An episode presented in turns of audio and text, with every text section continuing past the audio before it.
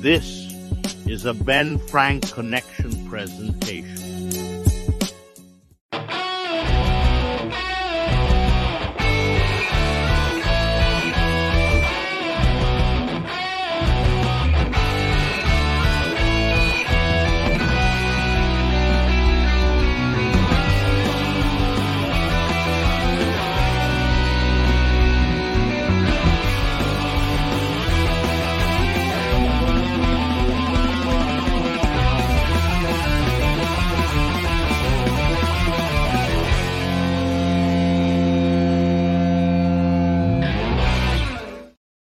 Welcome back to another ABJ podcast presents Tornado Tag. We're doing the history of Sputnik Monroe today. This will be the last non-numbered ABJ podcast. So all these uh the uh, sorry, yeah, the uh tornado tags that they will be numbered going forward after today's episode.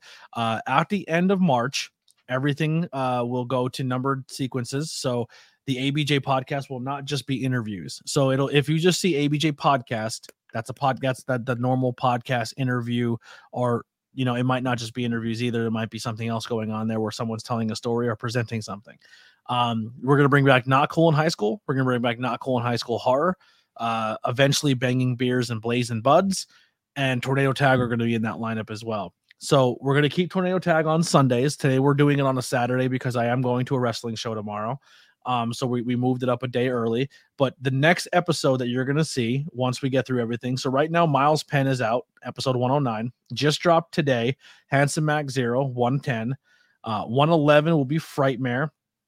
Do not ignore the 111 in the corner. That's 112 for Cheeseburger. I, I, I forgot to upload the new one. Um, and then once Cheeseburger episode and airs, um, that'll be on Thursday. The uh, is that the 30th or 29th?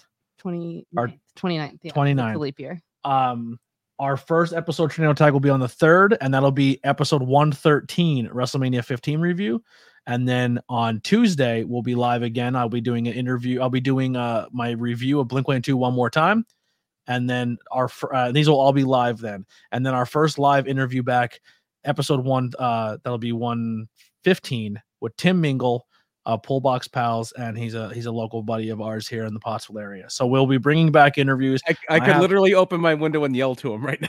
Yes, uh, they they are very close. Um, so that'll be our uh, our episodes coming up forward. We have a lot. I have a whole list of other episodes, and then more people who are going to be joining me for these not cool in high schools.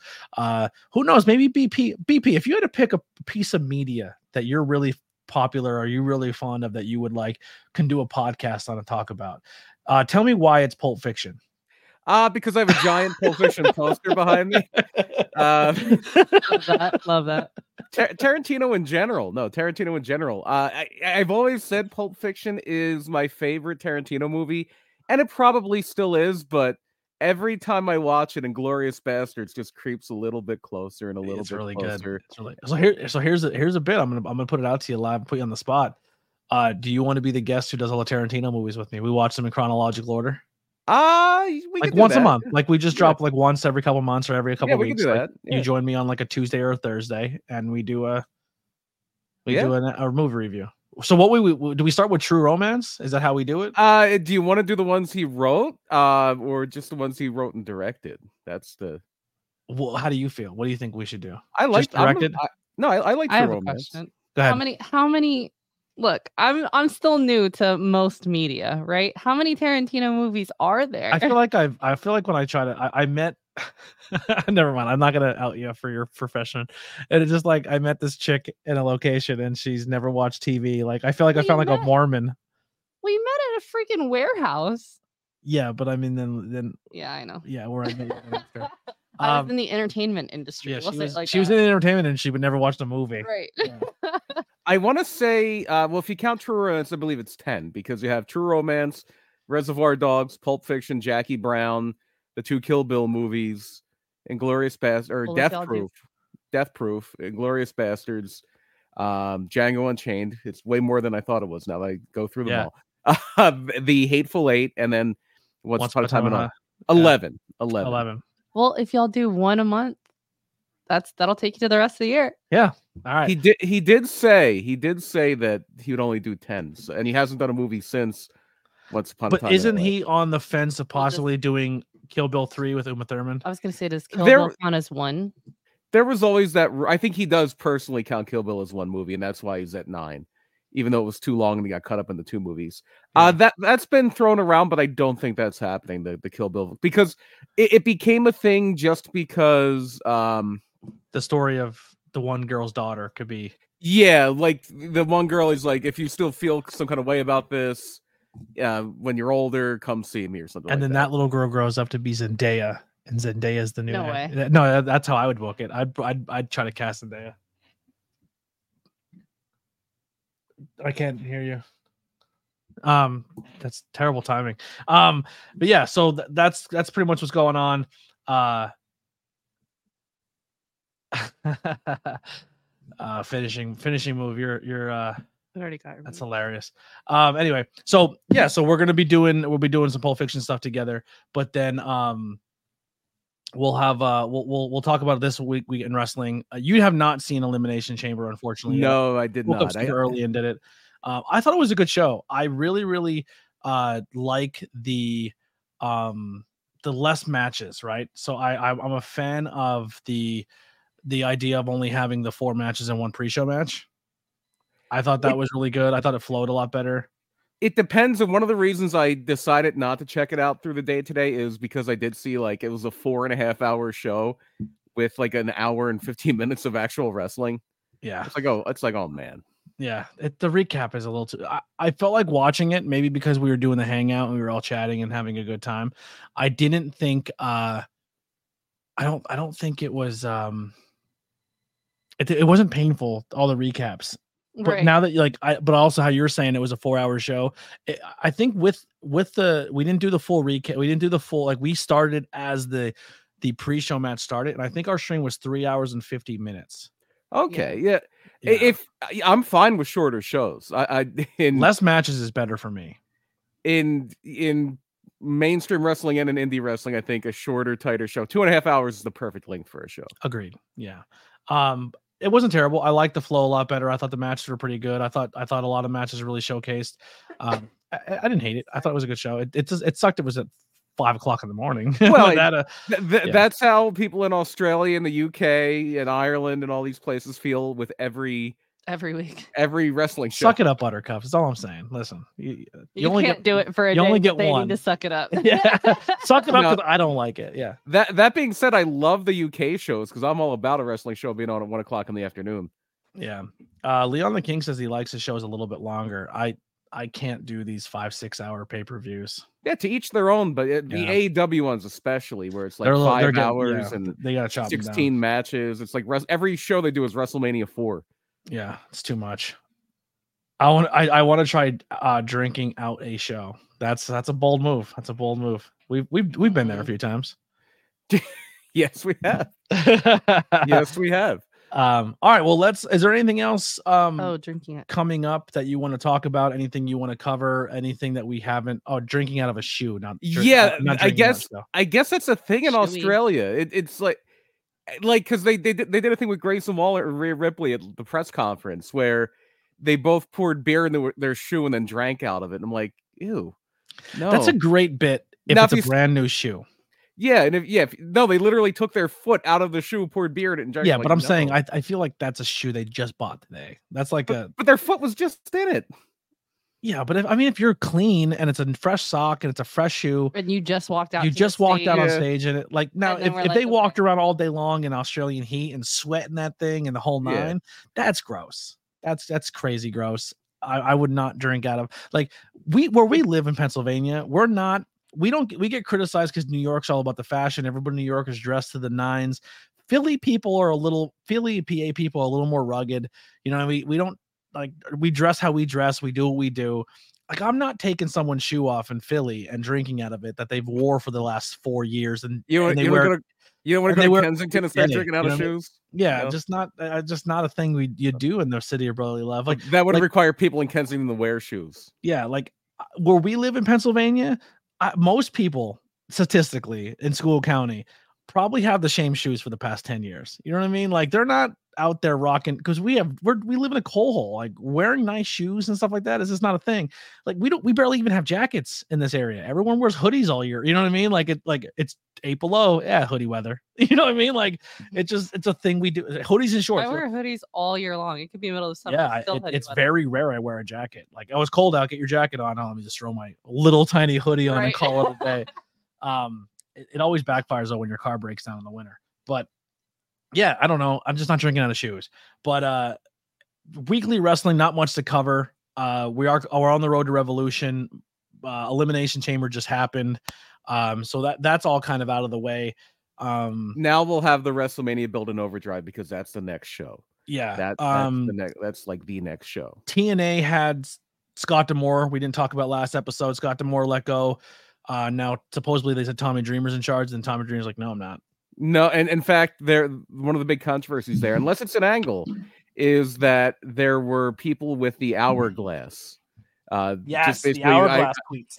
I'm count basically the message being I'm counting down the time until I can leave, and I think it was like Jordan Grace, Ace Austin, Mike Masha, Bailey, Mike Masha Bailey. Slamovich, a lot of their uh, top You're- stars. Your young talent that you should have been rocking with and building the company around. Well, well, the one guy you can blame for that is the guy they're sticking up for. Scott D'Amore was the booker exactly. That's why I'm like, what the hell's happening? Like, because no not offense. everybody, not everybody cares about being the world champion. Some people just like their job.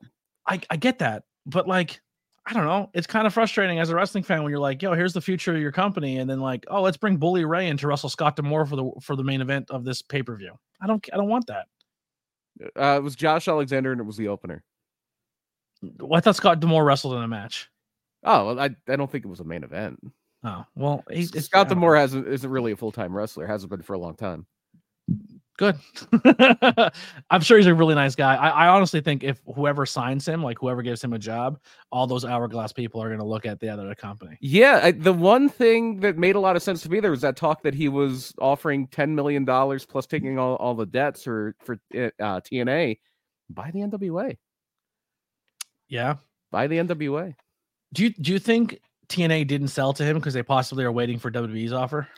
No, I think uh, TNA, the company that owns TNA is Anthem Sports and, and Entertainment or whatever. I don't know the exact full name, but Anthem. And they see TNA as a content farm. They they bought TNA so they can have cheap content for their TV networks. Yeah. Uh, they have they have the Fight Network in Canada. They bought Access TV in the United States, and this is in-house content. It's basically what ROH was to Sinclair Media. Yeah. it's content we own that we can produce fairly cheaply. We don't want to and this this is reportedly what the big uh the big conflict was between D'Amore and the management in Anthem is he wanted to make a run. He wanted to try to get a little bigger. He wanted to spend money. They say and, and this is all rumor that he was really really close when he was kind of between WWE stints that he was really close to signing the deal with Braun Strowman and they were going to do like Braun for Glory instead of Bound for Glory. And they were going to bring in Braun Strowman as like this big star, and TNA at the very the management at the very last second said no, it's not not in our budget. Yeah. All right. Uh anything you want to anything uh, we anything we haven't talked about, anything you want to plug, put over before we get into our main topic? Um, as far as not, I, I think we kind of brought up everything. I don't think there was anything major AEW wise. They think they're really building toward revolution. They're really building toward big business. And me personally, two weeks from tonight, PPW will be in. Uh, I almost said Broadheads. That's where they, we used to be. We're in Slatington at the Slatington Slatington Expo Center. Uh, just announced about a half hour ago another match. Big Dan Champion and Havoc. They were former tag team champions. Wow. Uh, Havoc turned his back on Big Dan, and they're going to go one on one. And then yesterday, I believe we put out there that it's going to be, um, facade, uh, not facade. That was a few days ago. It's going to be Clutch Adams and VSK who tore the house down uh, at the last show. Uh, they're going to be in a three way with Brad Baylor, who is watch him now. Watch him now because kid's going to get signed someday. Kid's going to be probably in WWE. Yeah. Uh, looks like he stepped out of a, a central casting for WWE. 19 years old, great look, very good in the ring, can cut a promo. Uh, big things in the future for that kid. uh, also announced uh title match. One of our one of our friends from the Yeah. podcast Harleen Lopez getting a title opportunity. Yeah, Harleen Lopez and Danny Moe for the women's title. Uh, we She turned some uh, heads, huh? She got she she impressed yeah. some people. Yeah, yeah. So got the win. Got the win. You got you get a win. I You get a told Paul, title. I told Paul, I said, you're gonna bring her in. You're gonna be happy with her. You're gonna be into what you're gonna you're gonna be into what you see. She's very talented. Yeah, so uh, yeah, a lot going on there. The the scourge of that women's division though has been Sammy Chaos, who has just been running through everybody. I, I think she's one of those people, and I'm not I'm not criticizing you guys in management, but it's one of those things like, man, let's enjoy. You know, Danny Moe is our champion now because the second we that that we we can no longer contain Sammy Chaos and we have to give her a title opportunity. It's be hard to take the title off her.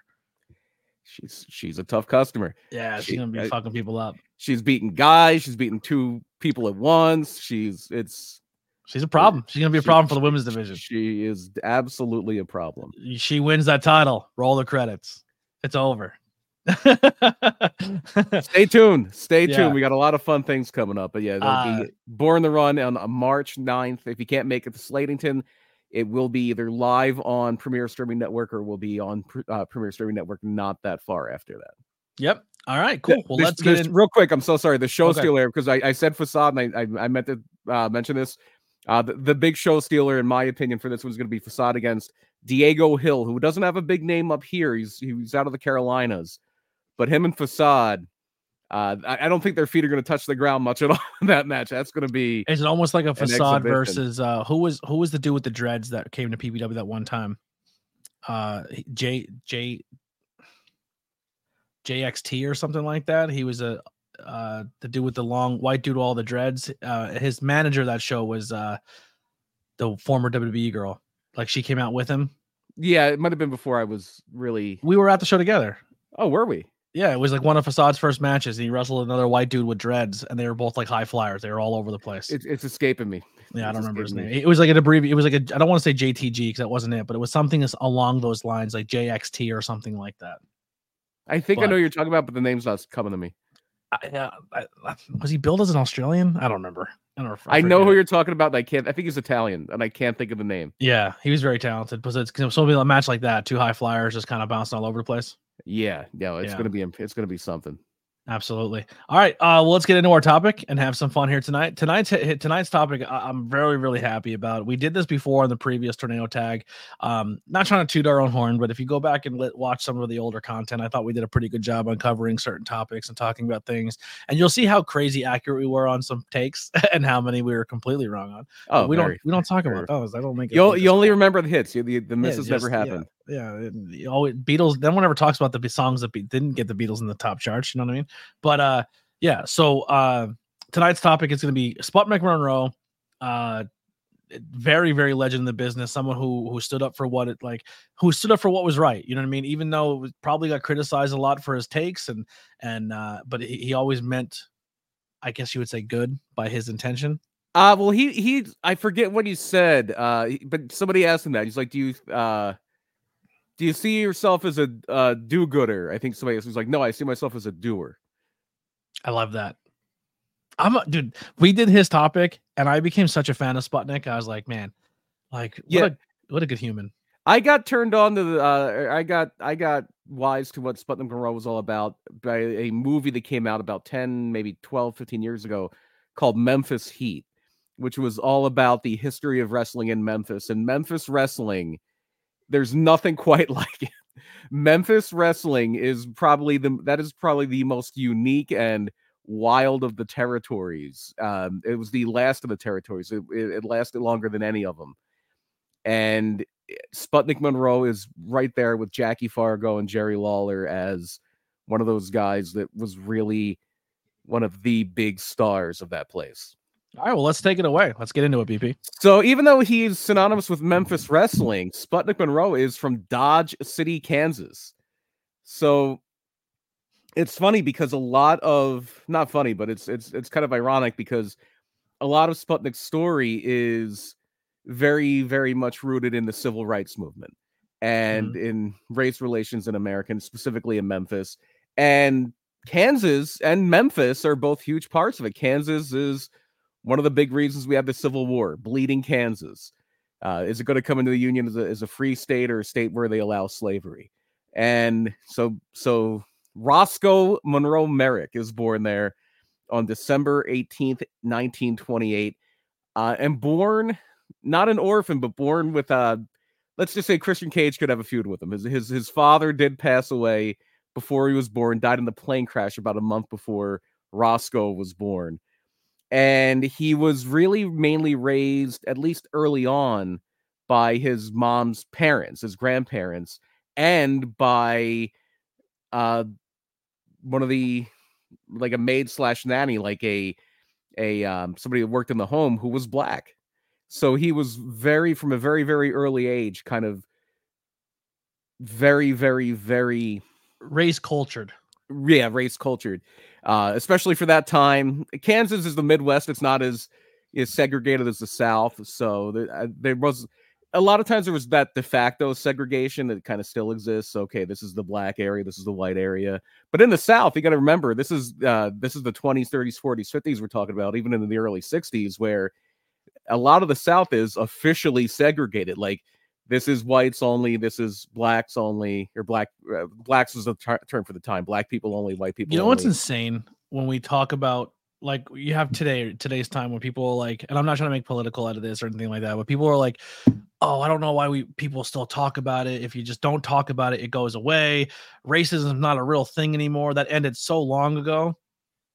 Our like great your grandparent was probably around a time where segregation was still kind of a thing. Like they like Yeah. a, a- your grandparent, great grandmother, like it's only like two and a half people ago. You know what I mean? Like it's really especially not- yeah, it's not especially It's yeah. People try to make it people try to make the time frame seem it's longer ago than it really was. Yeah, and especially when you're talking about the places where uh, Sputnik Monroe worked, like Memphis and Alabama, he the Gulf Coast and places like that, Mississippi. So uh, his mother did remarry when when Roscoe, he's still Roscoe at this point. He's not a great Sputnik name. yet. I had a dog Roscoe- named yeah. I named a dog named Roscoe. I just thought it was a badass name. So- and we'll we'll get into how he becomes Sputnik because that's a big part of his story. That that's Yeah. like a that is a moment. And and and and, and as, as we talk about this, a lot of the people listening might think, "Oh, this should have been a movie." And there was talk about doing a movie on Sputnik Monroe. Like I think it was in development at HBO, and they should probably get on that because this would make a great story. So That's why I picked mo- again for a topic. It's fantastic. Roscoe's mother remarries when he's about four years old to a baker, uh, last name of Brumbaugh, so he becomes Roscoe Monroe Bum- Brumbaugh. And he did try his hand at getting into baking, and he did try his hand at um, wrestling in high school, like uh, the amateur wrestling, amateur style wrestling. But eventually, he got into pro wrestling, and this is in the early 1950s, and or yeah, that uh, late 1940s, early 1950s. So the wrestling business is very closed at this point. Do You- do you you- know how wrestling found? Because like at that time, you have to know someone who knows somebody to like. yeah, you either got in because you knew somebody, or you you're a second generation, or something like that, or you were recruited into it. If you were like a very successful wrestler, like a Verne Gagne or a Danny Hodge or somebody, they would kind of recruit them into it. But usually, you had to, it was like being in the mob. You had to know somebody, you had to know a guy who know the guy. Mhm. Um, and another way you could get into it, they this is around the time, and this is where pro wrestling kind of came from, or one of the very branches of pro wrestling came from was the carnivals. So they would do these traveling carnivals, and they would either they would always do a thing where there was a strong man, and if you could last five minutes with him, you win a hundred dollars or something like that. And you usually it was either a guy who's just really strong or a guy who was what they called a hooker and not not a not a sex worker not a prostitute. A hooker was somebody who knew how to hook and a hold and mess you up really bad and not and you wouldn't be able to get out of it. And uh, shades of early like one of those people was William Regal at one point in time. Like, well he was, yeah yeah he, he came from the carnivals yeah he, Yeah. he, he came from the carnivals he was like 14 years old wrestling grown men and hooking them. yeah yeah because if you knew if you knew like a certain hold like if you got a guy in that hold you they were done Could you imagine going to like a carnival or a show and they're like, "Who wants to wrestle this 14 year old boy?" And they're like, "Don't beat his ass!" And he, he smacks you. He smacks you Oh. around. so the way they would do the way they would do this sometimes uh sometimes it would be uh a thing where the person they pulled out of the crowd was in on it they were like a plant Mhm. and it was just a worked match or they would just pull people out and they would do that. And if, if for some reason, usually the ring was set up by like a stage on a stage by a curtain, and they would say if if it got a little tough for the guy who was working on the carnival side, they would try to move the guy to the curtain. And there would be a guy behind the curtain with like a lead pipe or something. He would just hit the guy in the back of the head and knock and say, "Oh, I punched him."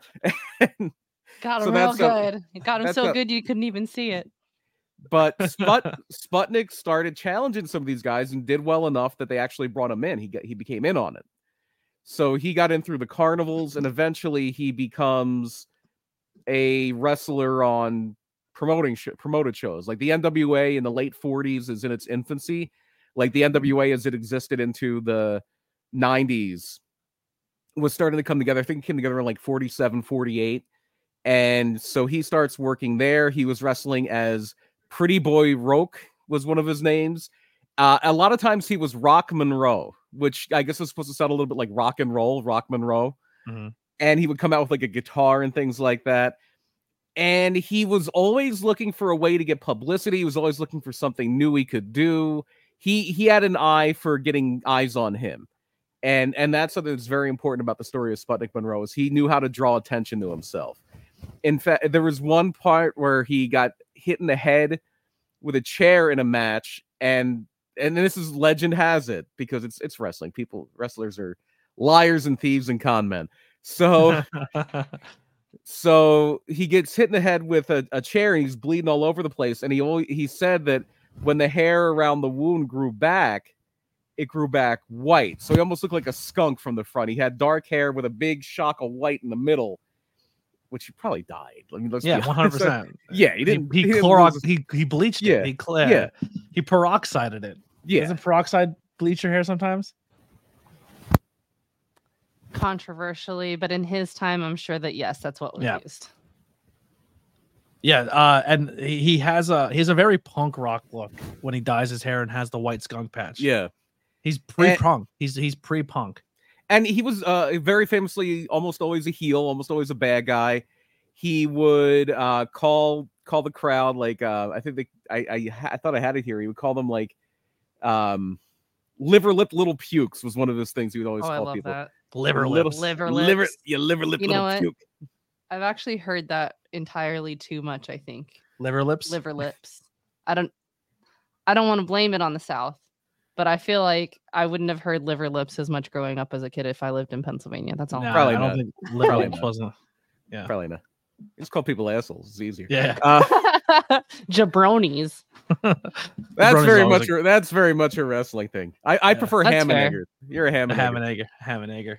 because it's the easiest thing on the menu I'm bringing back liver lips. Liver lips. I- I'm bringing back Or yellow-bellied. too. W- We'll get to it later. I'm bringing back something too. I'm stealing right. something from Sputnik, but he he was more of a traditional heel, and he, he he he would he would get heat, obviously, like a lot of the heels did. He would get stuff thrown at him. He was stabbed a few times, got shot once, uh, just because wrestling fans were crazy back then. You have the old grannies that would stab you with a hat pin.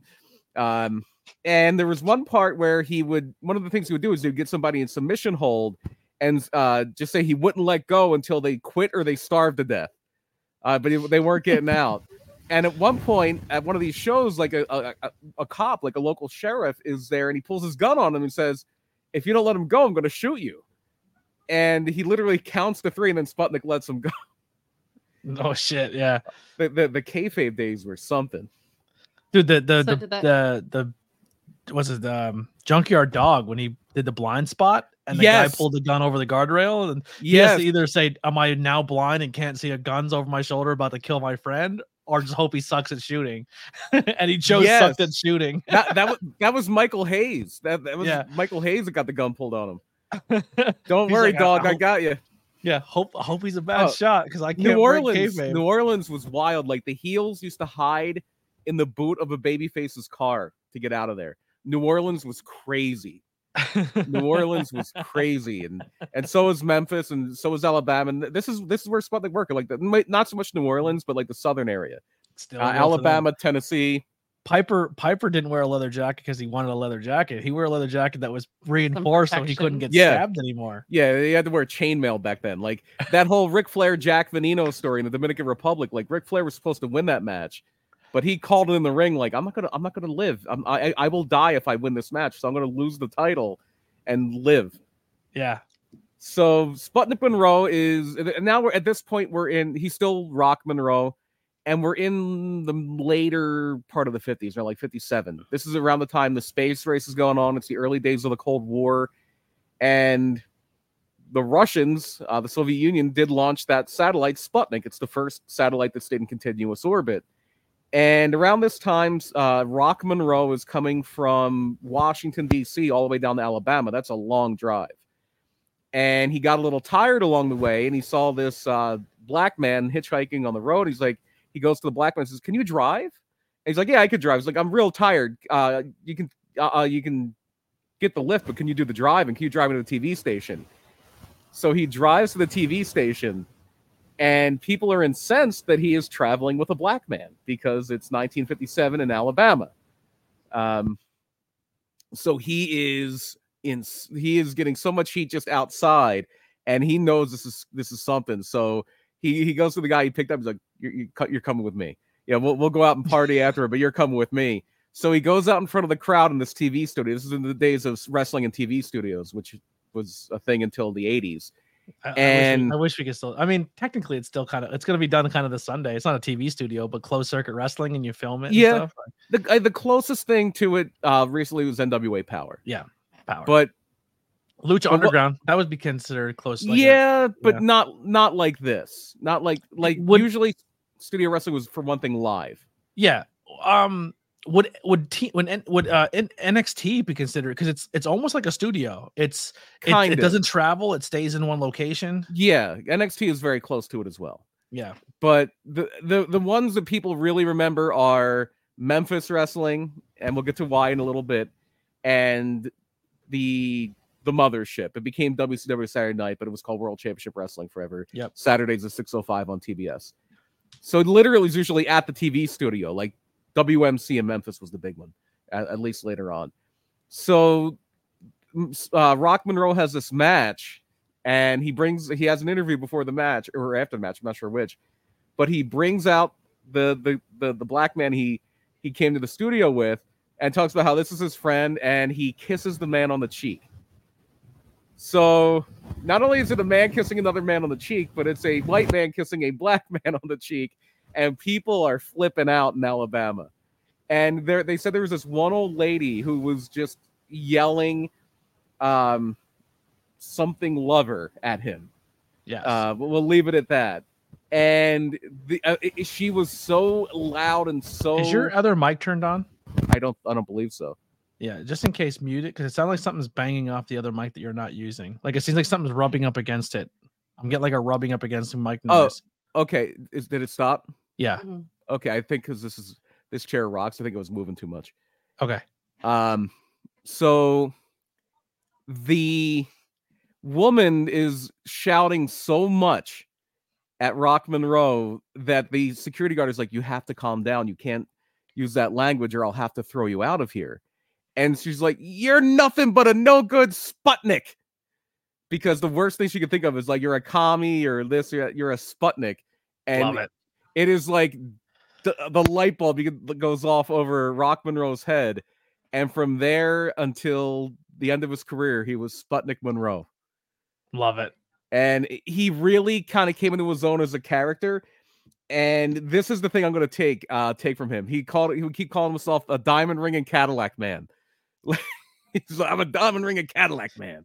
Now is he is he doing the diamond ring Cadillac thing before Flair at this point? Or uh... yeah, oh yeah, Ric Flair is a, a child at this point. Yeah, Ric yeah, Flair's Ric Flair's a, a, teenager. Ric Flair, this is like 1957. Ric Flair didn't get into pro wrestling until like 1976. Okay. Yeah, Ric Flair. Uh, one of the things Ric I see was Sputnik, Minnesota. Is, Sputnik was a very old, like an elderly man when he did, like I see, was doing stuff with Cornette. Like, and Cornette was like, he came in as like a special enforcer because people were yeah. cheating and stuff. Yeah. Um. All right, so he he he's now when he's doing this, he's well, we'll talk about what he's going to do. I, want I don't want to bury the lead. Go ahead. So yeah, he but this is his he basically it's almost what you would associate with like a a 50s, 60s, 70s pimp. He wore like the fashionable hat, a loud suit.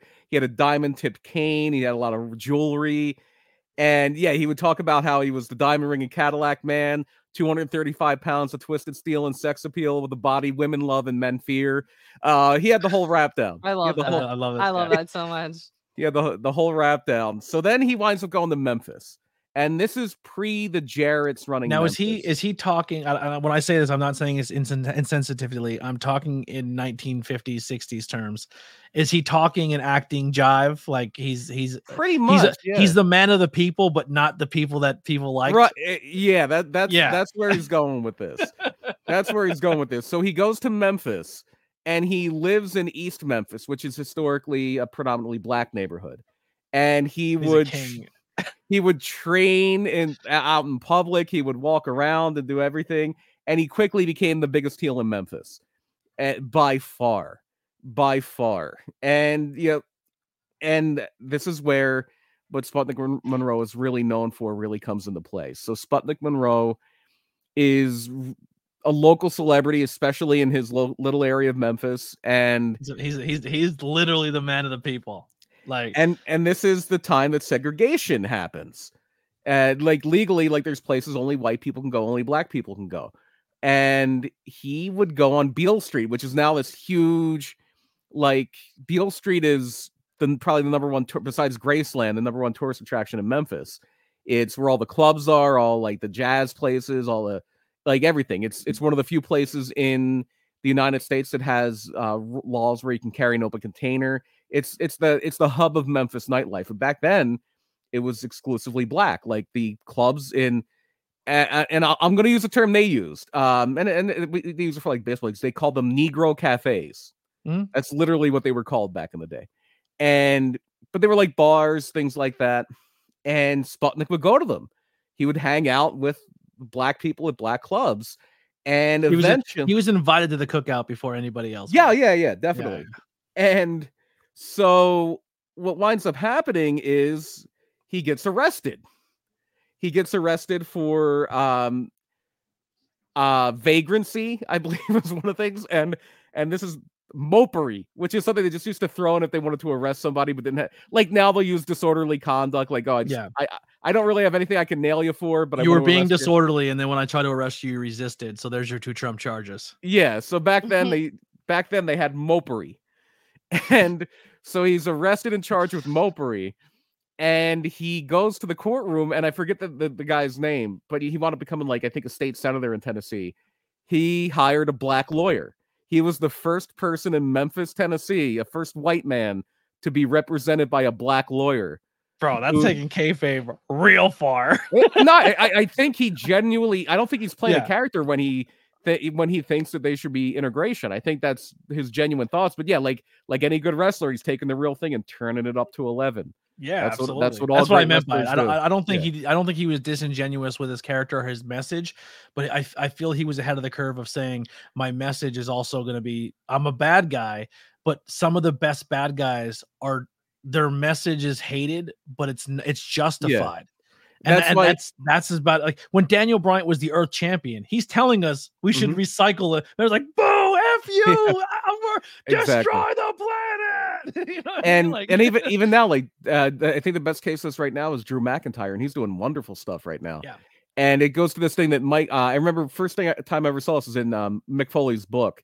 He talked about Michael Hayes saying this. He's like, every great heel, every great heel has to, no matter what dastardly things they do, no matter what horrible things they do, every great heel in their heart should believe that they're right.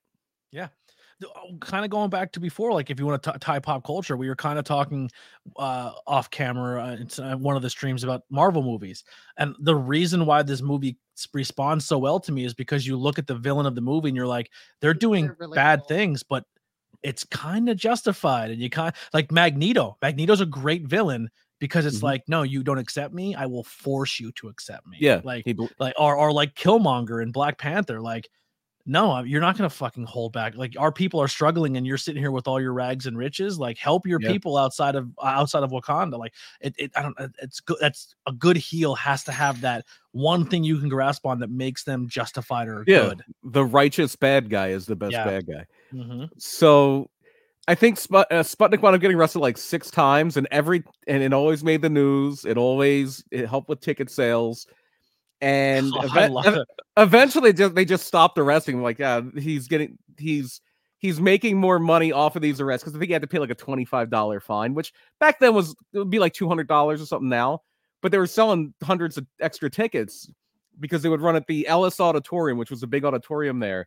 And the late 1950s, professional wrestling, professional wrestling was always in a cycle of ups and downs, and it was on a downswing for the most part. The, the early 1950s were big because that was when TV was first starting to be a thing. And pro wrestling and boxing for for sports programming were really easy to shoot. Like it was hard to shoot baseball. If you look at old footage of like baseball and football games, even back in like the 60s and 70s, Just they didn't- out. yeah, they didn't really nail down the presentation of it until more recently. But wrestling, all you need, if you, as long as you put lights over the ring and it like even if it was just the hard cam, that ring fits perfectly in a camera shot. Like it, Yep. wrestling is a made for TV sport, art form, whatever you want to call it. So in the early 50s, you had Gorgeous George, you had that early first wave of TV wrestling. And at this point, it's starting to slow down a little bit. It was always pretty big in Memphis. Uh, the Memphis TV show, the Memphis Wrestling TV show, even into the 70s, 80s, even the early 90s, until it's finally started to kind of wane, was the biggest show in wrestling uh, in, in one area. Like, obviously, shows that are on cable or on like in big markets like New York or or um, LA or something like that. Because Memphis, it's a city, but it's not like it's not like it's not like 30 million. It's not like New York or Chicago or something like that. It's like a f- 400,000 people, 300,000 people. It's a it's a it's a small big city basically. Mhm. It's it's a it's a it's maybe twice or three times the size of like an Allentown. Yeah. We're not talking about a giant metropolis.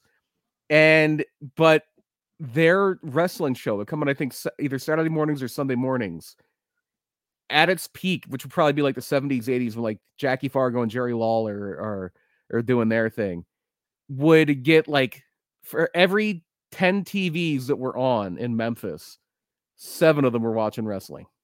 I love that. It was it was they they did Super Bowl numbers every week for Memphis wrestling. And it, at this point when Sputnik's kind of on the upswing, it's doing okay, but it's not doing great. But what they wound up hap- wound up happening with Sputnik and his counterpart was Billy Wicks, and Billy Wicks was the white meat babyface. Yeah, Lance Russell and Dave Brown were uh, they were the big ones for like the 70s, 80s. Lance Russell, one of the greatest announcers, uh, commentators there ever was. Just I, I, he's a guy that does he should be talked about with Jim Ross, with Gordon Solie. He's that good. Lance Russell. Where was- where can you watch Memphis? That's not on the network, right? No. Um Is I that on think- the other like the Jar- the one that Jarrett owns, Jeff Jarrett, like that uh classic wrestling network or whatever? I don't think so. I, I think you could I you used to be able to find some of the stuff from the 80s on Amazon Prime. And I think it might actually be public domain. I think you can find some of it on YouTube. But a you should if I can like Yeah, mind for a second. When when he got arrested and he decided to to have the representation that he did, what was the outcome of that? Did he end up going to jail? Like what He ended up a- happening there? he, he, he would pay a fine. I, I think it was a finable offense, but they wouldn't have jail time for it. I just didn't know if it was like because because of the represent representation that he chose like did they did they come up with like a harsher punishment or something like that because of the time frame that it was I, I think Uh, what, essentially what happened is so. that they they had so they, he, he every time they would revolt against him and arrest him, essentially they were making the movement stronger, and it got to the point where it's like we're actually causing Doing more the pro- we're doing what he opposite of what we're trying to do. Like we're trying to get him to stop being like stop being a white dude to hang out with black guys and and like- now uh, all this attention is here. almost like they don't want people to be together and they need to keep us segregated and keep the poor away from the rich and the black away from the white because if we all join together we realize who the bigger enemy is and yeah, so that eventually, he, it, I don't think it was a jailable offense. It was just a finable offense, and he would just pay the fines. He was Got getting so much free free publicity and making so much money, he would just pay the fines. Right. And and his the promoters at the time, which were um Roy Welch and Buddy Fuller and uh, George Gula or Nick Gulas, they would probably slip him some of the money for the fines too because they Yeah, knew it was adver- they knew it was advertising. So what finally happens is he's taking he, he's not done. He's ta- he's going to take this to another level. Uh, the, the territory is heating up. There's this big baby face, um, Billy Wicks, who's uh, they say he was Elvis's favorite wrestler. You would think Elvis would be more of a Sputnik guy, but Elvis loved Billy Wicks, was just like blue collar, white meat baby face. You know, I'm a I'm a hard working man. And um so what Sputnik winds up doing is the big arena there in Memphis where they do their shows. The Mid South Coliseum wasn't around yet, uh, which was the big one later. But they had the Ellis Auditorium, which was like a ten thousand seater, and that's where they would do a lot of their their big shows every week. Memphis was a weekly territory. They ran at least later on once a week, and the Ellis Auditorium you had the lower level, which was white only, and then the crow's nest is what they called it, which was like a uh, like a Jim Crow uh, allegory. And they also say because crows are black. Uh, and the the black only seating was in the upper level. Paid the same price, but if you were black, you had to sit up top. If you were white, you got to sit on the bottom. Same price, uh, separate but equal. It was with the uh, whole uh, whole idea besides segregation, but it was rarely equal. So now, realistically, you're like, the back of the bus is way cooler, right? And and and you want to kind of be in the balcony, you know what I mean? Like I want to have the high ground. You know what I'm saying? What but you want to have the forced, choice, though. You want to have the choice. people of color to be somewhere, and then we're like, it's kind of fucking cool. We gave, you know what I mean? Like, yeah. Because here's what happened and I'll say this: people of color are way more fun to hang out with, like in, crowded events, because they get into the show. Because mm-hmm. they work so hard to fucking be there, and they're not going to sit on their hands. They're going to fucking have a good time when right, they're there. Right. So they're probably up at the fucking top and they're like, "Yo, that fucking crowd is bang!" Like they're having a blast. like, like NXT has a, a group of people who come to their shows and they sit hard cam and they have the best time every like, single show. Every and time. as NXT is going week to week, I I'm actually watching it more for that section of the crowd because more and more people are joining them of having fun during the show. That's it's really fun cool. to watch. Yeah. so th- they ran into this thing where that part of the arena would be not only selling out, but they would have to turn it away. They would have to turn mm. people away from from that part of the don't want to turn money away that's not good. and so that's happening and and the the the the lower level the the whites only section I mean, it would usually be like maybe half full maybe a little more but it wouldn't really sell out. So mm-hmm. they did they're like yeah we're losing money. We're losing money on this. And what sputnik would do sometimes is sputnik would because uh, he was friendly with the security people and the ticket takers uh, for the uh, the the black section he would have them underreported so they could get more people in. And like, well, there's nowhere wow. for them to sit. They got to go down there. Uh, so we do like these little workarounds. But eventually, he's like, enough's enough. I will not wrestle in the Ellis Auditorium unless it's integrated, unless everybody can sit anywhere they want.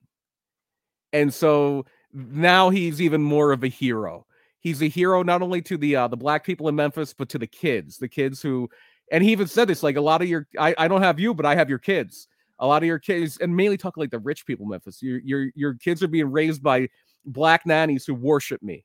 And there was like this saying that like um the uh that uh, I can't I can't think of like the third person now, but um oh uh the, the um yeah every black household in Memphis has pictures of three people: Jesus, Martin Luther King, and Sputnik Monroe. Was one of the I love this guy and yeah, so he was like, I don't need you. I, I have my people, I have your kids. That's all I need. I don't want your support. And it be, it became a huge thing, and he got it. They they integrated the Ellis Auditorium, and anybody could sit anywhere. Money talks, baby. Yeah, it, it sure does. And to the point where this feud with Billy Wicks, where he would always uh, get the better of Billy Wicks, would always cheat to win. Uh, he at this point they uh, introduced the NWA Tennessee Heavyweight Title, which was the main title there, and Sputnik won it uh, by nefarious means. And so they're finally going to settle this all. And they're going to do a match in 1959. It's too big for the Ellis Auditorium. They're going to an outdoor show in this baseball stadium called Russwood Park. And the the show drew somewhere between they say 13,000 and 20,000 people because they can't they think it was probably paid about 13 14 but then people trying to get in broke down the gates and just rushed in so there's probably close to 20,000 people there it was an attendance record that stood in Memphis until the attitude era until the St. Valentine's Day massacre because they opened up a new bigger building that could fit more people than the Mid-South Coliseum and it was to see Billy Wicks against Sputnik Monroe with uh Rocky Marciano was the referee, the famous boxer Rocky Marciano was the referee. And I, I think it wound up being a DQ, like Billy Wicks won by DQ, but and it was like for five hundred dollars in a new car or something. That was like one of the things because they'd always do gimmicks like that. Like Sputnik would wrestle bears back then. People would wrestle bears. They had like these Yeah. bears that were trained to quote unquote wrestle. Uh, Sputnik wrestled Jersey Joe Walcott, another famous boxer. And one of the things he tried to do to keep his name in the public is he there's this TV show, and I forget the name of the actor, but there's a TV show, Bat Masterson.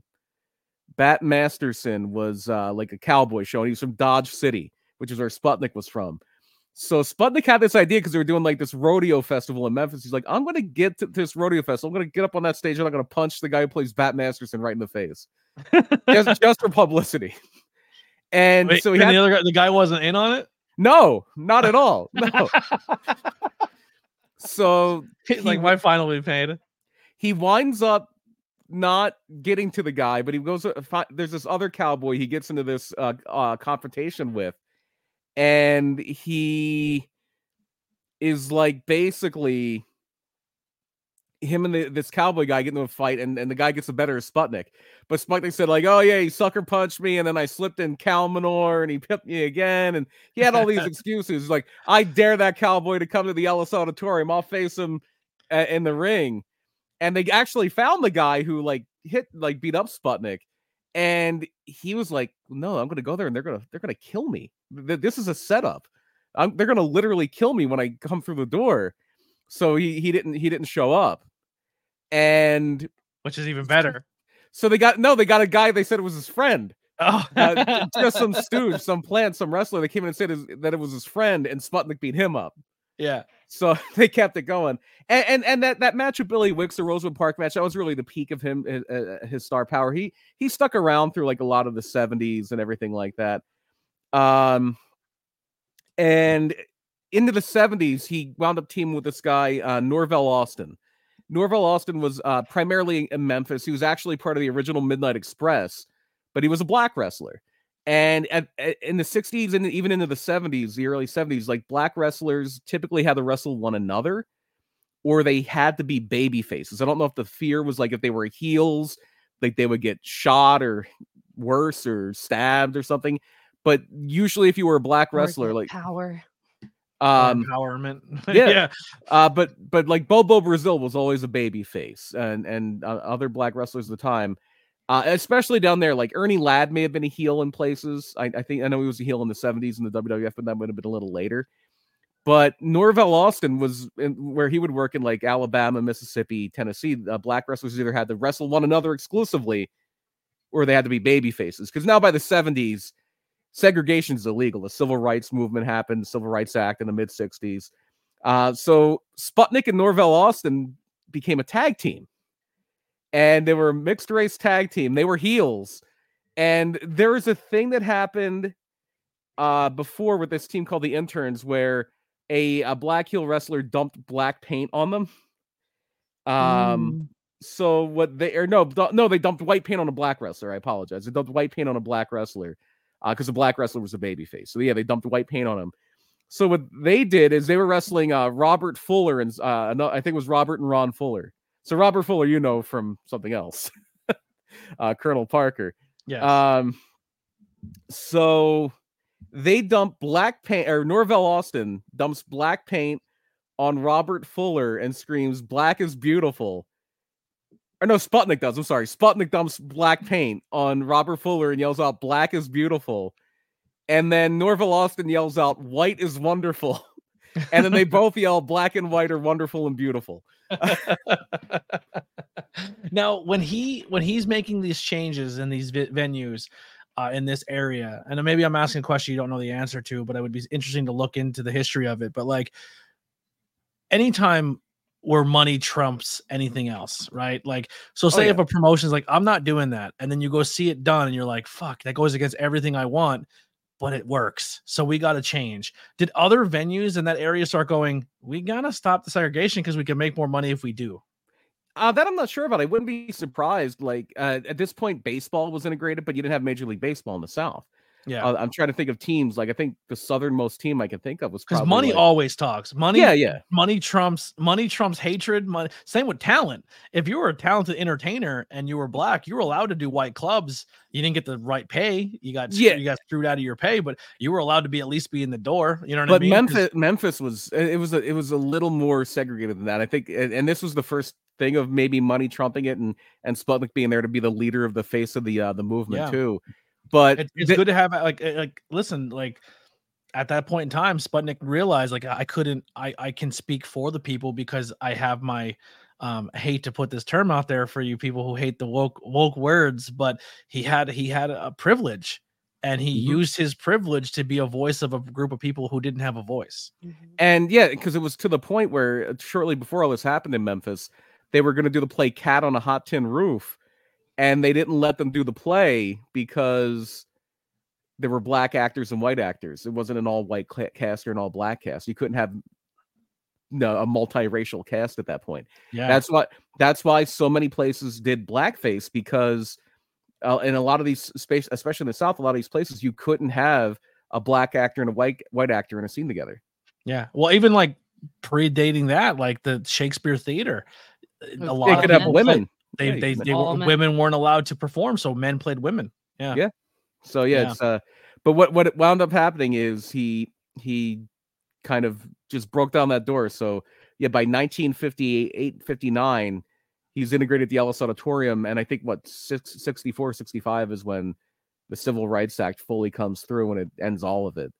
But yeah, That's a- so that's he a, that's a bold fucking move to do. Like, like you have to realize too when you chase your dream, and and you want to be something that's going to make you a lot of money. Some people say I'm never going to buck the system because if I fuck up and I stand for something I may want, it can cost me my livelihood. Like I want to be here and I want to be a part of this, but I don't like what's happening here. And if you're the voice to say this is fucked up and it needs to change, a lot of people don't want the change. You know they get rid of the person who wants the change to happen, whether it's good or it's bad, yeah. because you don't want to be someone's making waves when they shouldn't be making waves. And it's for him to step up and do that on a racial level in that in that time frame is is so bold. And one of the cool things too is that his boots are now enshrined in the um, Memphis Rock and Soul Museum. Like literally, like all the stuff from like Isaac Hayes and Elvis and all these other people, and Sputnik Monroe's boots. as they should be. Because once again, regardless if you're a pro wrestling fan or not, when people say I don't like pro wrestling and um I don't want pro wrestling around, but I, I love pop culture, they're one and the same. And pro wrestling has been a huge catalyst for so much in pop culture, whether it's be movies, music, television, all of it. Like pro wrestling is a trendsetter, and and and for him to have that accomplishment outside of the world of wrestling, where outside media says did this change the game for a lot of things, not just the pro wrestling world, but for the so we can do our art too is a cool thing. Yeah, and and and, and in Memphis, a, a a city that had so much of a impact on civil rights. I mean, it's where Martin Luther King died. Like it's Yeah. Mem- Memphis is a flashpoint for that movement, and and Sputnik Monroe was right there with it. Yeah, a black a black man tried to make a change and got killed for it. And Sputnik was the was the, the white guy making it. They, they they didn't try to shoot him for it. At least we know that we're not uh, Aware. aware of. But he, that's that's it's, it's a scary thing to stand up for at that point in time. Yeah, it totally is. But yeah, that is the uh, and unfortunately, uh, no longer with us. Sputnik Monroe, he did die on um, November third, two thousand six, at seventy seven years old. Um, but what a legacy! And I know um, they don't really put old timers in the WWE Hall of Fame anymore. They have that. I think they call it like the legacy wing of the WWE Hall of Fame, and he was put Yeah. into that in uh, 2018. And he was given the uh, NWA's Humanitarian wonder- Award in uh, 2012. Was he ever in a movie? I don't I know believe this, like so. sounds weird, but like I'm trying to figure out why I know him. Like I know I've heard his name, but I also know I've seen his face, but I don't know where I would have seen his face because like it's So me. there's someone on Redbubble who made a Sputnik Monroe shirt, like a generic Sputnik Monroe shirt, and it looks like like a like a Russian star and a, like Russian font. Um That's really cool. yeah, because I'm trying to find like where you can get like a Sputnik Monroe T-shirt, and a lot of it just looks like fan made stuff. Yeah, I don't think his like estate is really deeply involved. And he he had children. I think one of his kids was even a wrestler, but I think his son died before he did. Uh, he was married yeah. like six times. He was at some point. It, it, it, he didn't make. He didn't get wealthy off of this. He made a living, but didn't get wealthy. He was like, I think by the time like he was getting sick and everything, and um, he was at one point he was working like a gas station in Florida. Just so crazy. Like, and that's what I'm saying, man. Is sometimes even when you're the one who makes a change of catalyst, you still don't get the recognition you probably deserve. And and that's why when you said the story of Sputnik back in the day, I was like, man, what a what a great story. And then and then you have some people in the know, like I had on the podcast. She's a she's a she's a sweetheart, but uh, uh, Angel Metro, uh, she made a post one time and she's like dude, Sputnik Monroe is the coolest thing in pro wrestling of all time. I was like, I've, I, I thought there was only like, I didn't think that many people were aware of this guy, like, or gave him the credit he deserved. But Angel's someone who stands up for the people too, and and she's she's that rock star, fucking punk rock girl who who don't like buck the system because sometimes yeah. bucking the system is going to be good for everybody, not just for the. It's going to be good for the many, not for the few. The and, uh, Memphis uh, Heat movie definitely brought him back into the social conscience uh, for a bit, and I, it's somebody that like it, it, a lot of people within wrestling definitely know a lot about Sputnik Monroe. It's it, he's a guy that if he would have came a little later, uh, but if he would have came a little later, the civil rights thing doesn't happen. Has already happened. But if he would have came a little, if if if wrestling history would have gone back a little farther as far as people, you don't really hear a lot about people from like the 1950s, besides like Lou Thesz and you know, a handful of other people like yeah. it, it's really this into the 70s, we get to like the Ric Flairs, the Dusty Rhodes, the people kind of that lasting legacy. But yeah, Sputnik was Sputnik was uh, one of a kind, one of a kind. Yeah. All right. Well, let us know in the chat. Let us know in the reviews of this podcast if you're listening to this audio later or if you're watching the content later back on YouTube. Leave a comment. Tell us if it's if this is a topic that you just heard for the first time. If you enjoyed the topic, leave us a little review uh, in in in your wherever platform you can. If you're live, you can write a review mm-hmm. right now. We'll we'll uh, we'll put them up there or we'll put them towards the end. Uh, do you have any ideas and also let us know if you like topic based stuff. So we do a lot of show reviews. Next week we're bringing back our show review. We're doing the last time WrestleMania was in Philly before it returns to Philly. We're covering WrestleMania 15, but after that WrestleMania, we're down for another topic. Is there another wrestler you want to hear the history of? Maybe a wrestler you're a fan of that you would like to see, you know, BP kind of dig in and finds a cool story or a storyline of this person. He likes a challenge. BP's a nut. He's our historian. Um, is is there a topic BP that maybe you have on your head that you would like to throw out there of a story you you, you would like to cover or a wrestler or the history of somebody? Immediately, nothing like uh actually, yeah, there's uh I've been learning a lot more recently about the early, early days of wrestling, like the very early days of wrestling, like pre Lou Thesz.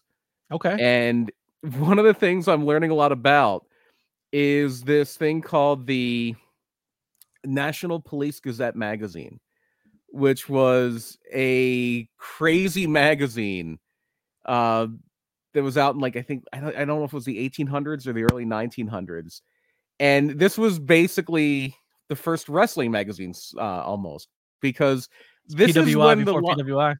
Not even. It, it's a little different than that. It's it's more about base. This is when wrestling was a like something. There were still shoots, but there was also a lot of working going on, and the Police Gazette magazine is where people would like make claims and they would put an I challenge any man to, like, to come here because this is how wrestling, this is how pro wrestling started. Pro wrestling started in town squares.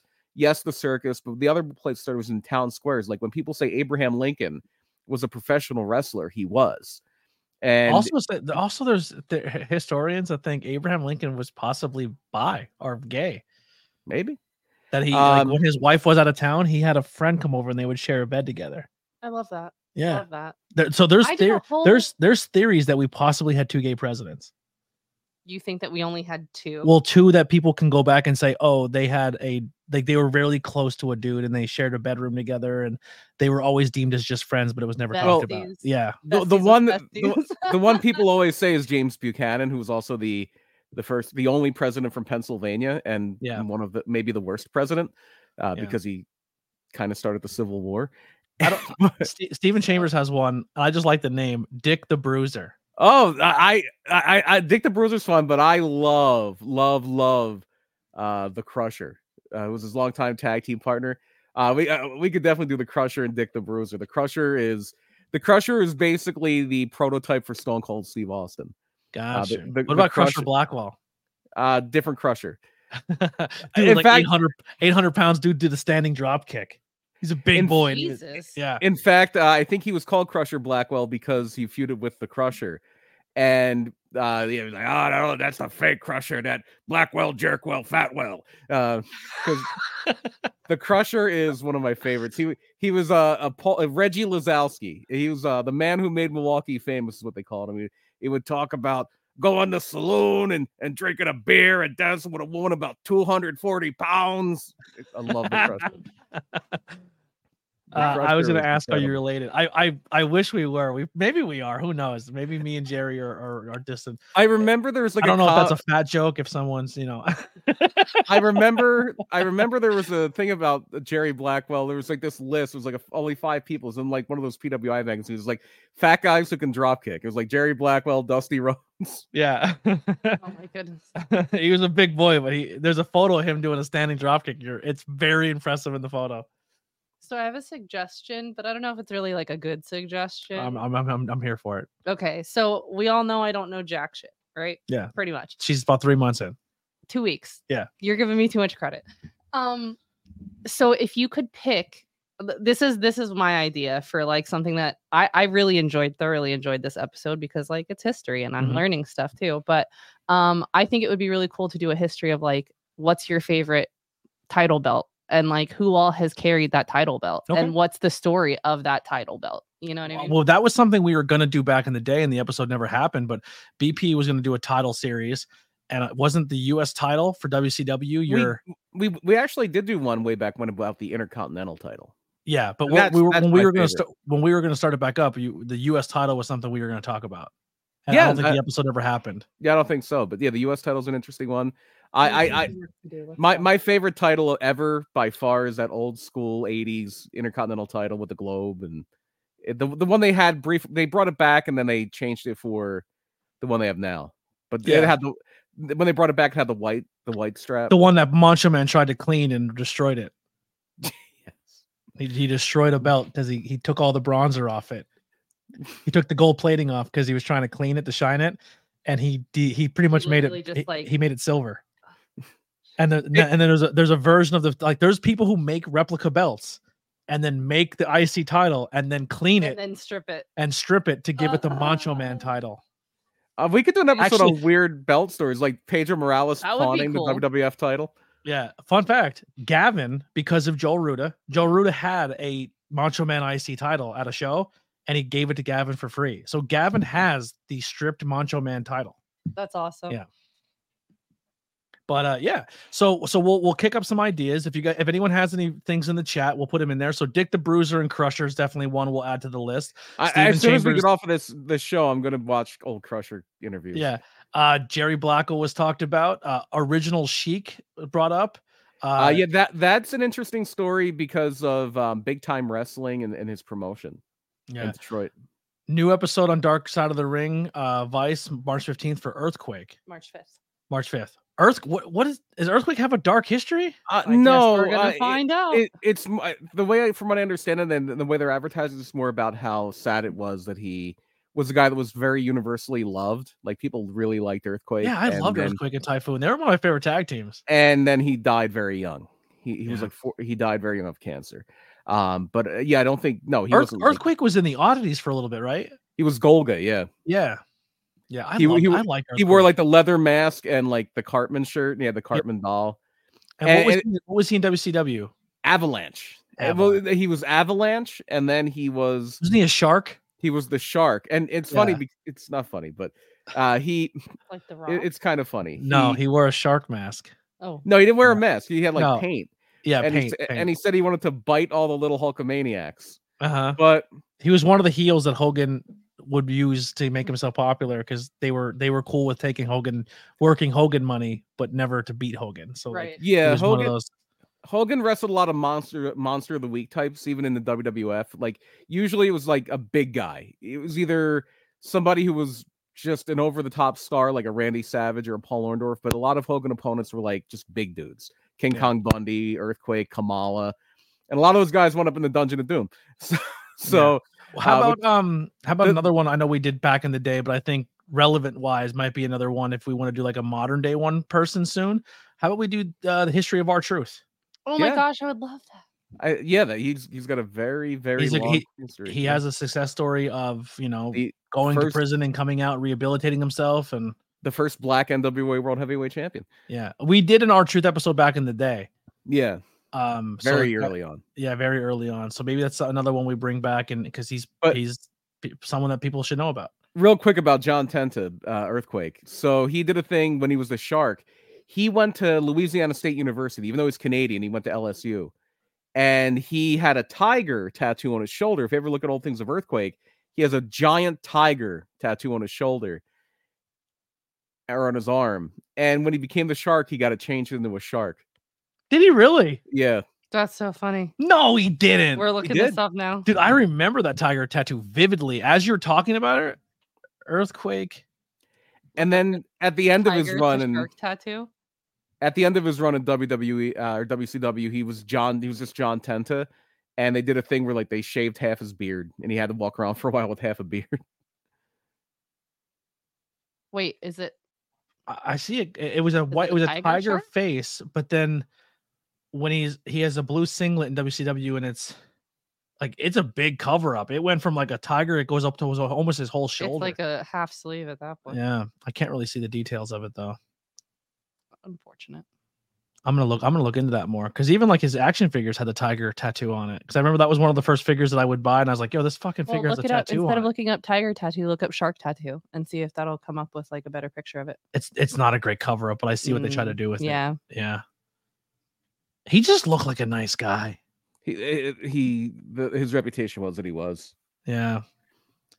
Even when he looked like a bad, mean guy, like I don't know, he, he always looked like a fuck. Like I do, I loved Earthquake and Typhoon. I thought they were such a fun tag team. And, and I'm sure he wasn't treated very well in Japan. He was a sumo wrestler. Ooh, Um, what and about this one? The history of Orange Cassidy. we could probably get some guests on for that. Like we, we know we, we, we know people that we know people that know Orange Cassidy very well. But here's the thing: do if we were to do the history of Orange Cassidy, like, is it disrespectful to say like what other gimmicks if whole they, if they're not one to claim it? Because they Yeah, um, but I mean, also if they're also like mid gimmick, do you do you bring it- up past it's not- it's not exactly Clark Kent Superman that, that Yeah. Orange Cassidy was True. firing. Yeah. But I, I'm not opposed to that either. I love it. I love the fact that everyone's giving ideas and, and putting them out there. That's the that's the thing. That's how we grow as a content. That's how we grow as a channel. Keep giving us fun ideas and give us uh, dude, I'm telling you, Brian eats this shit up. He's he like he's an encyclopedia. He knows a lot about a lot. And if he doesn't know, he's gonna actively seek it out to learn about it. Oh, the the Crusher is the one that's really spit over. I love the Crusher. The Crusher is Can we do the Uh, crusher but still include the the fan pick of uh yeah, Dick the Bruiser. Yeah, for sure. Dick they the were. Bruiser? I don't know if they were. I have this is something I have to look into. I don't know if they were really cousins, but they were like at least at the very least kayfabe cousins. Okay. Uh, Dick the Bruiser was very popular. He brought in. Uh, he broke Rob, Bobby Heenan into the business. Um, Because C. he- Henry said, "Is Orange Cassidy anything like his character?" Kinda. I don't know the man personally. Um, I mean, when I, when I met him, the two times I met him, he is very just like, "What's up, man?" Like he's he's he's not an excitable person. He's kind of just Laid back, yeah. He like chill. his his his his he's just that he's very whatever. Like I don't know. I, mean, I don't know him on a personal level like that, but even like his friends say he's very very like he just energy is like stays kind of. I'm of present, but I don't need to be in your face. yeah. it. Even when he's out and he's not Orange Cassidy and people come up to him, he's kind of like, all right, cool. go away. I'm just I'm just having a beer. Like you know what I mean? Like take the real guy, turn it up to eleven. yeah. That's, that's the much. secret. That's the secret sauce in wrestling. Ooh, Mad Dog Vachon. Maurice, mm, the Mad Dog Vachon. Yeah. Dude, that fucking territories episode of, with him in it where he's trying to jump out of a moving plane. What? Wrestlers, wrestlers are crazy. Bro, the terror we're, that's we're gonna watch this as soon as we get off. We're gonna put that episode a, a lot of AWA picks here. A lot of uh the Verne Gagne picks. Yeah, we love it. Thank you guys so much. That's gonna do it for us. We will be back uh next Sunday with WrestleMania 15. So make sure you go watch your your do your homework. Go watch Speak- WrestleMania Speaking 15. of Vachon, why is Luna in that picture? I don't even think she's on the show. I don't know. It looks like Oddities Luna too. because she has the wand. Yeah. Oddities yeah. are kind of at the tail end. Yeah, 99, they're probably still around. Yeah, Henry wants to know which Vachon lost his leg. Mad Dog. Mad Dog. Mad Dog lost Who's his the leg. one? Who's the one we met? Was that Mad Dog, I don't believe we met or was it Butcher Vachon? What we met? we met Luna's we, dad. we met a Vachon? Luna's dad was at. Oh, I that, thought that it was Luna's uh adoptive father is Paul Vachon, Butcher Vachon. Yeah, we met him at uh, Hamburg. Oh yeah, he was there. Yeah, Mad Dog Vachon is dead. yeah, Um we met one of. We met someone that was tied to Luna, and she he was at the Hamburg well, Films. you also have met a few times Luna's ex-husband. That is very true too. Yeah. Uh Gangrel. Um but yeah, so yeah, Mad Dog was the one where there was a Shawn Michaels Diesel match where Diesel rips off his fake leg and tries to hit Shawn with it. Did you see the new Diesel action figure? I did not. Oh, it's the fucking it's Diesel with like the short black perm, like when it's not full Oh, yet with the glasses. Oh no! Oh, It's the- it's bodyguard like- Diesel.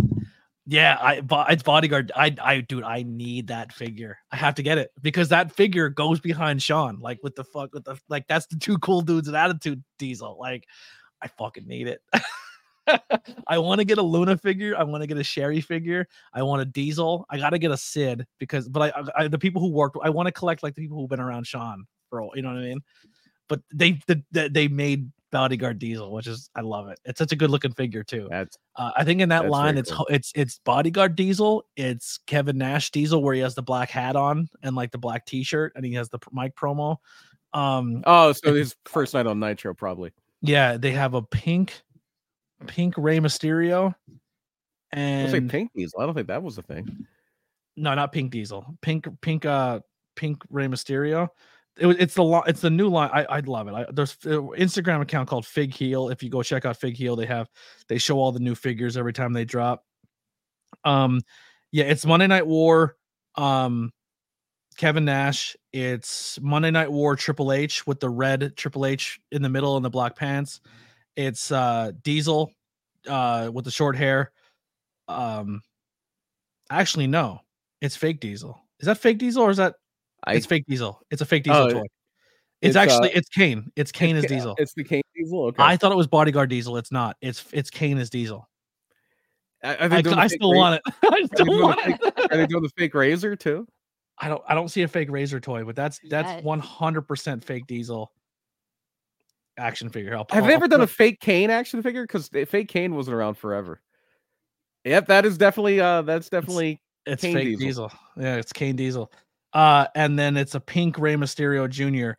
And if you buy all four of the figures, you build a referee Teddy Long.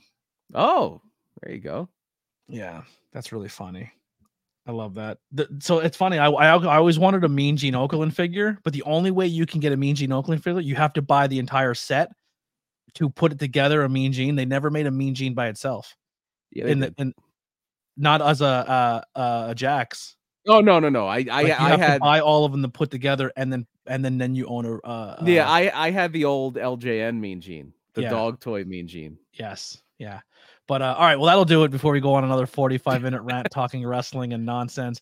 Thank you all so goddamn much. You guys are the best. We cannot wait to see you guys again for Tornado Tag. Check out other content. Like I said, dropped it already just dropped, but Mad Max Zero's out. Uh, on Tuesday, uh, Frightmare will drop, and then Oh, on wow. Thursday, uh, Cheeseburger will drop. Monday we have uh, five questions with ABJ, um, Rembrandt, and then the fo- following Monday will be Officer Ronnie Moses. Rembrandt And- uh Rembrandt two belts now.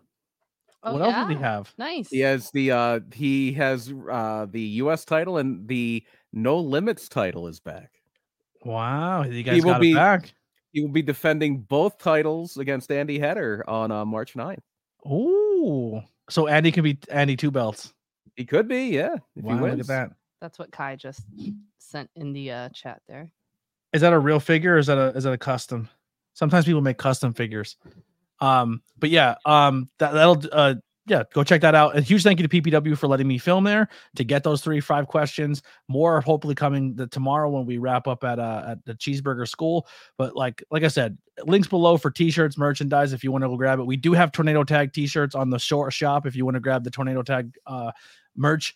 It's there. And uh, like I said, new episodes coming soon, and we'll be back for episode 113, WrestleMania 15. That's going to do it for us. We'll see you next time. Here's some music by the Converse Kid. We're out of here.